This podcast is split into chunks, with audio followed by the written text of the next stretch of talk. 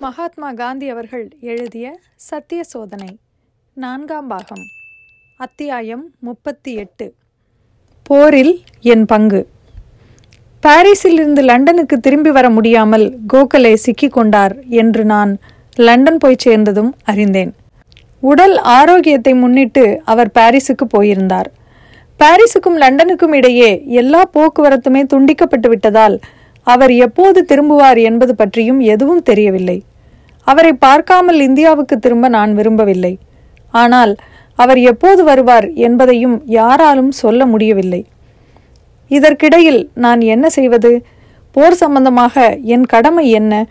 என்னுடைய சிறை தோழரும் சத்தியாகிரகியுமான சொராப்ஜி அடாஜனியா அப்போது வக்கீல் தொழிலுக்காக லண்டனில் படித்து கொண்டிருந்தார்.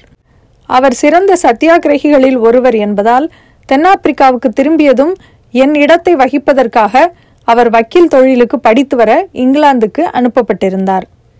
அவருக்கு ஆகும் செலவுக்கு டாக்டர் பிராண ஜீவன்தாஸ் மேத்தா பணம் கொடுத்து வந்தார். அவருடனும் அவர் மூலம் அப்பொழுது இங்கிலாந்தில் படித்து கொண்டிருந்த டாக்டர் ஜீவராஜ் மேத்தாவுடனும் மற்றவர்களுடனும் நான் கலந்து பேசினேன்.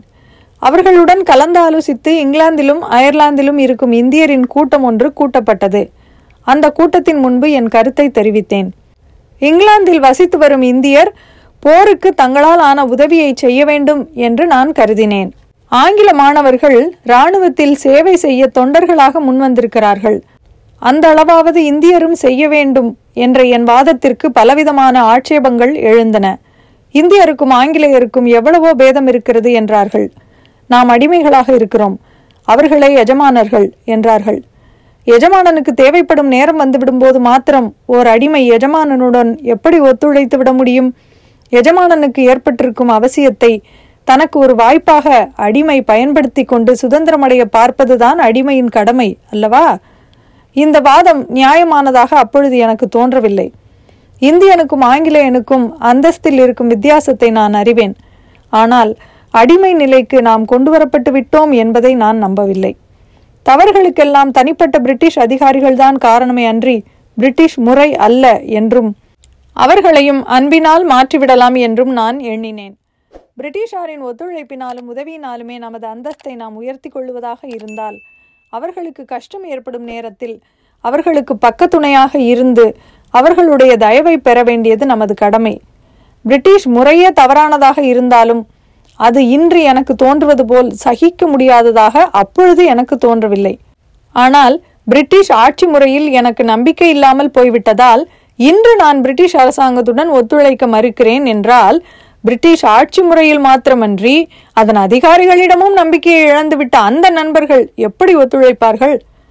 இந்தியர் கோரிக்கைகளை குறித்து தைரியமாக கூறுவதற்கும் இந்தியரின் அந்தஸ்தை உயர்த்தி கொள்வதற்கும் ஏற்ற சமயம் அதுதான் என்று என் யோசனையை எதிர்த்த நண்பர்கள் கூறினார்கள். இங்கிலாந்தின் கஷ்டத்தை நமக்கு ஏற்ற வாய்ப்பாக மாற்றிக்கொண்டு விடக்கூடாது என்று நான் எண்ணினேன். போர் நடந்து கொண்டிருக்கும் வரையில் நமது கோரிக்கைகளை வற்புறுத்தாமல் இருப்பதே அதிக யோக்கியமானது என்றும் முன் யோசனையோடு கூடியது என்றும் நான் கருதினேன். ஆகையால் நான் கூறிய யோசனையை வலியுறுத்தி தொண்டர்களை சேர முன்வருகிறவர்களை வருமாறு அழைத்தேன். அநேக பேர் முன் வந்தார்கள். அப்படி வந்தவர்களில் எல்லா மாநிலத்தவரும் மதத்தினரும் இருந்தனர். இந்த விவரங்களை எல்லாம் எடுத்து கூறி லார்ட் கிரிவேவுக்கு கடிதம் எழுதினேன்.